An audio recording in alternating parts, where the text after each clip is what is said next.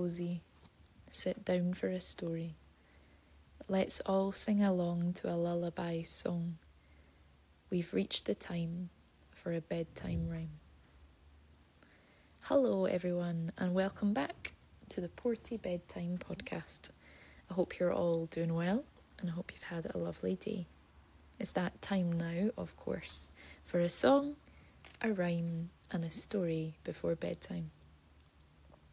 And as for a theme this week, we are thinking about the weather and different seasons.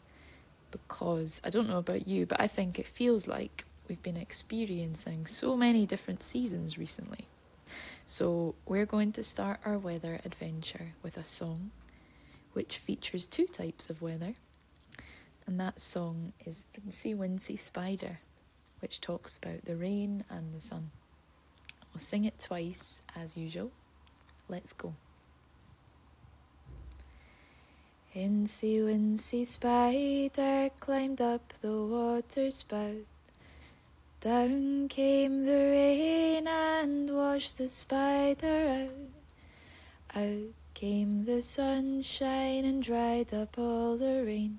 So Incy Wincy Spider climbed up the spout again. Again? Incy Wincy Spider climbed up the water spout. Down came the rain and washed the spider out. Out came the sunshine and dried up all the rain. So Incy Wincy Spider climbed up the spout again. Brilliant. Well done, everyone, if you joined in there. Now it's time for our rhyme. And this week we are going to listen to a poem by a writer called Christina Rossetti. We've heard her poems on the podcast before, last episode, I think. And this one is called Who Has Seen the Wind? Who has seen the wind?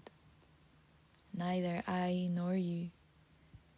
But when the leaves hang trembling, the wind is passing through. Who has seen the wind? Neither you nor I. But when the trees bow down their heads, the wind is passing by. It's a very short poem, but it's quite a mysterious one, isn't it? That was Who Has Seen the Wind by Christina Rossetti. Now, finally, it's time for our story, and we're keeping with the wind. And what we're going to do is to start reading a longer story altogether, bit by bit, chapter by chapter. And that story is called The Wind in the Willows by Kenneth Grahame. So we're going to read a wee bit of that story each week. And here we are with the first part, the first half of the first chapter. Chapter 1 The Riverbank. The mole had been working very hard all the morning, spring cleaning his little home. First with brooms, then with dusters, then on ladders and steps and chairs, with a brush and a pail of whitewash, till he had dust in his throat and eyes, and splashes of whitewash all over his black fur, and an aching back and weary arms. Spring was moving in the air above and in the earth below and around him, penetrating even his dark and lowly little house with its spirit of divine discontent and longing. It was no surprise, then, that he suddenly flung down his brush on the floor, said, Bother, and bolted out of the house without even waiting to put on his coat. Something up above was calling him, and he made for the steep little tunnel which answered, in his case, to the gravelled carriage drive owned by animals whose residences are nearer to the sun and air. So he scraped and scratched and scrabbled and scrooged, and then he scrooged again, and scrabbled and scratched and scraped, working busily with his little paws and muttering to himself, Up we go, up we go till at last, pop, His snout came out into the sunlight, and he found himself rolling in the warm grass of a great meadow. This is fine, he said to himself. This is better than whitewashing. The sunshine struck hot on his fur. Soft breezes caressed his heated brow, and after the seclusion of the house he had lived in for so long, the carol of happy birds fell on his hearing like a shout. Jumping off all his four legs at once, in the joy of living and the delight of spring without its cleaning, he pursued his way across the meadow till he reached the hedge on the further side. Hang on, said an elderly rabbit. Sixpence for the privilege of passing by this private road. He was bowled over in an instant by the impatient, contemptuous mole, who trotted along the side of the hedge, chaffing the other rabbits as they peeped hurriedly from their holes to see what the row was about. Onion sauce, onion sauce, he remarked jeeringly, and was gone before they could think of a good enough reply. Then they all started grumbling at each other. How stupid are you? Why didn't you tell him? Well, why didn't you say? You might have reminded him. And so on, in the usual way. But of course, it was then far too late, as always was the case. It all seemed too good to be true. Here and there through the meadows he rambled busily, along the hedgerows, across the hedges, finding everything. Birds building, flowers budding, leaves spinning, everything happy and moving and busy. And instead of having an uneasy mind pricking him and whispering, Whitewash, go home, spring clean, he somehow could only feel jolly it was so exciting to be the only one with nothing to do among all these busy citizens. After all, the best part of a holiday is perhaps not so much to be resting yourself as to see everyone else being very busy. He thought his happiness was complete when, as he walked aimlessly along, Suddenly he stood by the edge of a very full looking river. Never in his life had he seen a river before that was so sleek, so full, so exciting, so full of laughter and gurgle.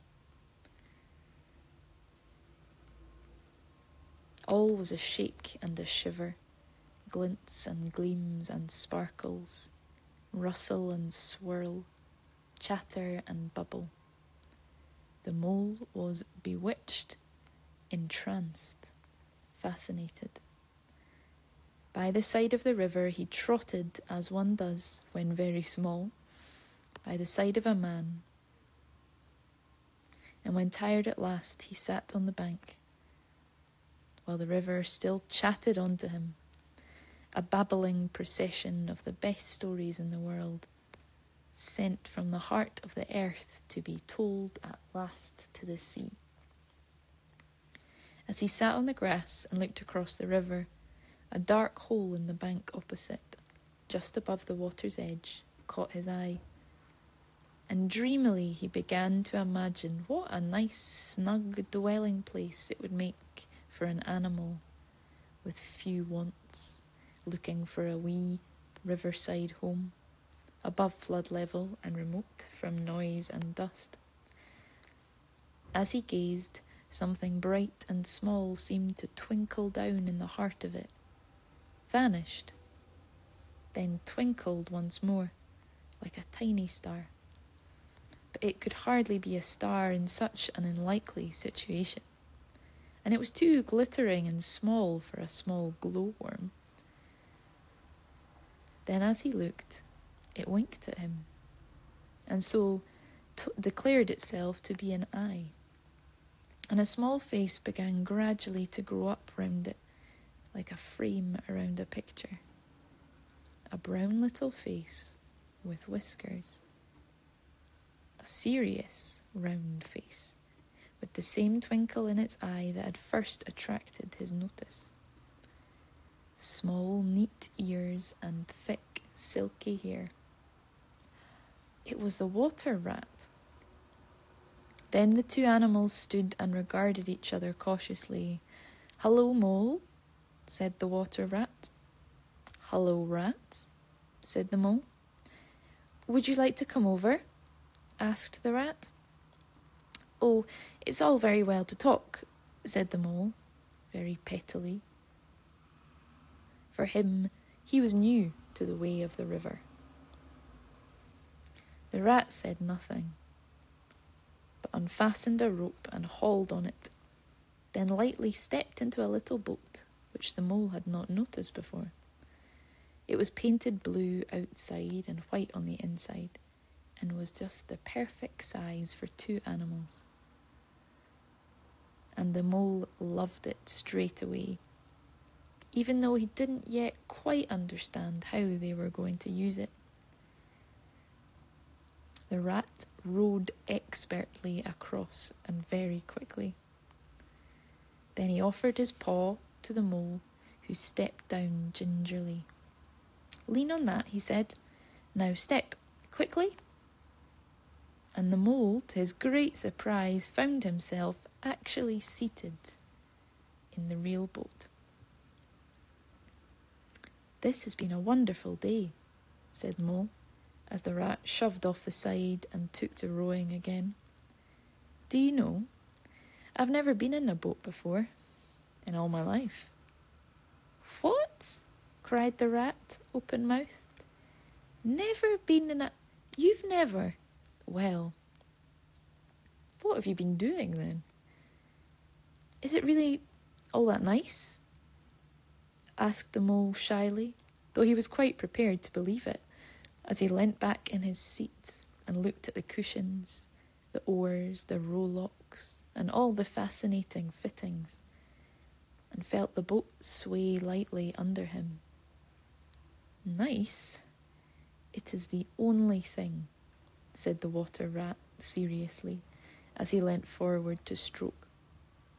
Believe me, my young friend, there is nothing, absolutely nothing, half so much worth doing as simply messing about in boats.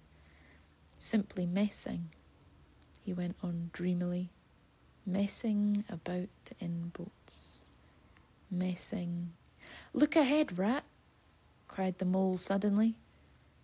It was too late. The boat struck the bank full tilt. The dreamer, the joyous rower, the rat, lay on his back at the bottom of the boat, his heels in the air, about in boats or with boats. The rat went on, picking himself up with a pleasant laugh. In or out of them, it doesn't matter. Nothing seems really to matter. That's the magic of it. Whether you get away or whether you don't, whether you arrive at your destination or whether you reach somewhere else, or whether you never get anywhere at all, you're always busy and you never do anything in particular. And when you've done it, there's always something else to do. And you can do it if you like, but you'd much better not. Look here. If you've really nothing else on this morning, we could go down the river together and have a long day of it. The mole waggled his toes from sheer happiness, spread his chest with a full sigh of contentment, and leaned back blissfully into the soft cushions. What a day I'm having, he said. Let us start at once. That's where we'll stop with our story for today. But if you come and join us again on the next episode, we'll catch up with Rat and Mole and see where their adventures on the boat have taken them. But for now, that's enough adventuring for one day, I think. It's time for bed. All the rhymes have been read and the good night said. All the music played and the footsteps made all the stories told and the hours grown old. Now all the dreams are yours to keep, and the night is yours to sleep. Good night, everybody. Música